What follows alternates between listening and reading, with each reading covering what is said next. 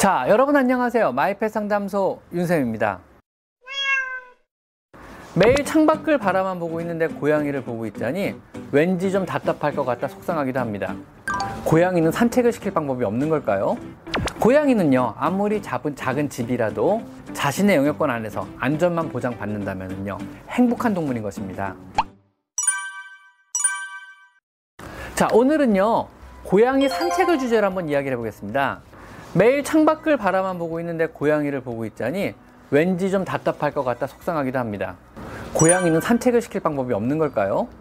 간혹 요즘 유튜브 영상들을 보면은요 고양이를 산책시키는 사람들이 있습니다. 하네스줄을 매고 자연스럽게 산책하는 고양이를 보고 있자니 놀랍기도 한데요, 그래도 괜찮은 걸까요? 사실 대부분의 경우는요 산책은 고양이에게 상당한 스트레스를 줍니다. 간혹 가다가 뭐 우리 고양이는 산책을 즐겨요, 뭐 우리 고양이는 밖에 나가는 걸 좋아해요, 뭐 이런 식으로 말씀하시는 분들도 계시긴 한데요, 이거는 아주 특이한 케이스거나 아니면은 그 집사분이 해당 집사분이 해석을 잘못했을 가능성이 되게 큽니다. 고양이는 근본적으로 영역 동물입니다. 자신의 영역을 벗어나면 굉장히 불안한 동물이거든요. 만약에 우연히 산책을 한번 성공적으로 마쳤다면은요 매일 같은 시간에 같은 장소를 다시 산책하며 방문을 꼭 해야만 하는 동물입니다. 그렇지 않으면은요 자신이 애써 확장해 놓은 영역을 확인할 수가 없기 때문에 극도로 초조해하며 스트레스를 심하게 받게 됩니다. 즉, 한번 만들어 놓은 영역은 계속적으로 같은 시간에 산책을 하면서 확인을 계속 해야 되는 거거든요.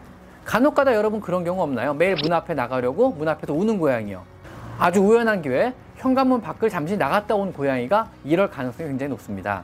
그래서 자신의 영역권을 현관문 밖까지 확장시켜 놨기 때문에요 자신의 영역권을 나가서 확인하려고 하는 행동입니다. 영역동물인 고양이에게 영역권의 의미는요 자신이 안전하게 머물 수 있는 공간을 의미하며, 그렇기 때문에 매일 확인을 하고 지켜야만 되는 공간인 겁니다. 자신의 영역권의 안전을 경쟁자로부터 지키려고 고양이는 자신의 대소변을 묻고 매일 그루밍을 하는 것입니다. 즉, 냄새를 지워 침입을 막는 거죠. 여러분의 고양이가 창밖을 내다보는 것은요 창밖에 움직이는 사물을 보며 무료함을 달래는 행동입니다. 일종의 사람이 이제 뭐 티비를 보는 행위와 비슷하다고 보시면 됩니다. 나가고 싶어서 밖을 내다본다거나 자유를 갈망하는 것은 절대 아닙니다. 그건 여러분이 잘못 해석한 내용이고요. 간혹 밖에 작은 동물이나 고양이를 보며 흥분하고 울 때도 있을 것입니다. 이것은 나가서 놀고 싶어 하는 것이 아니고요 자신의 영역권으로 접근하는 낯선 침입자를 극도로 경계하며 더 이상 다가오지 말라고, 여기는 내 영역이라고 경고를 하는 것입니다. 반대 의미죠. 오히려 고양이는요 아무리 작은, 작은 집이라도 자신의 영역권 안에서 안전만 보장받는다면요 행복한 동물인 것입니다.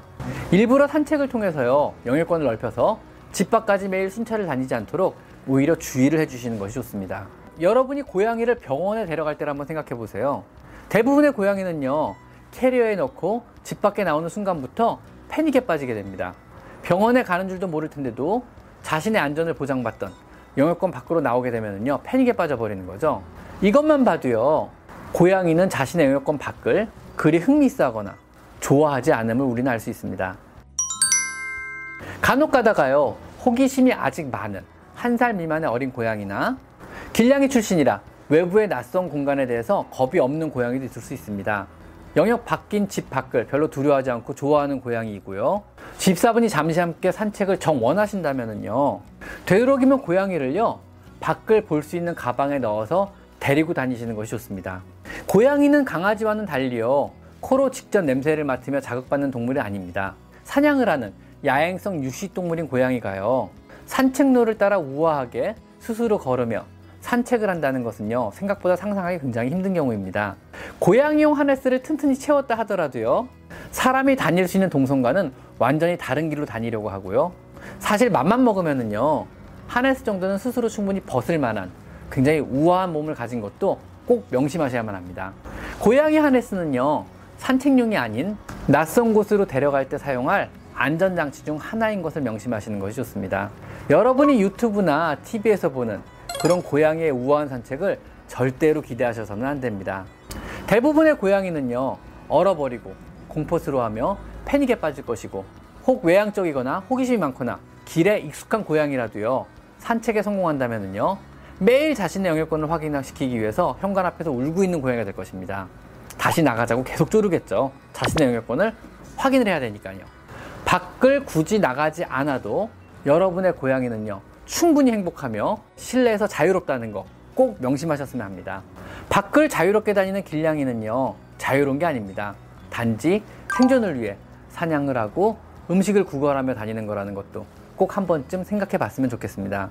사냥이나 음식의 구걸에 성공을 한다면은요, 나머지 모든 시간은요, 얘들은요, 정말 한 뼘 정도 되는 작은 안전한 담벼락에 올라가서 하루 종일 잠을 자며 다음 사냥을 위해 에너지를 낭비하지 않고 있는 그런 삶을 산다는 것도 꼭 한번 기억해 주셨으면 좋겠습니다. 고양이에게 자유라는 거는요, 자유롭게 다닐 수 있는 그런 종류의 자유가 아닙니다. 배고픔이나 굶주림으로부터의 자유와 위험으로부터의 자유를 자유라고 생각하는 그런 동물입니다. 영역동물인 고양이의 자유의 개념은요, 사람의 개념과는 아주 아주 다르다는 거 꼭 한번 알아주셨으면 좋겠습니다. 자, 오늘은 고양이의 산책에 대해서 한번 알아봤습니다. 자, 오늘은 여기까지 마이펫 상담소 윤샘입니다. 감사합니다.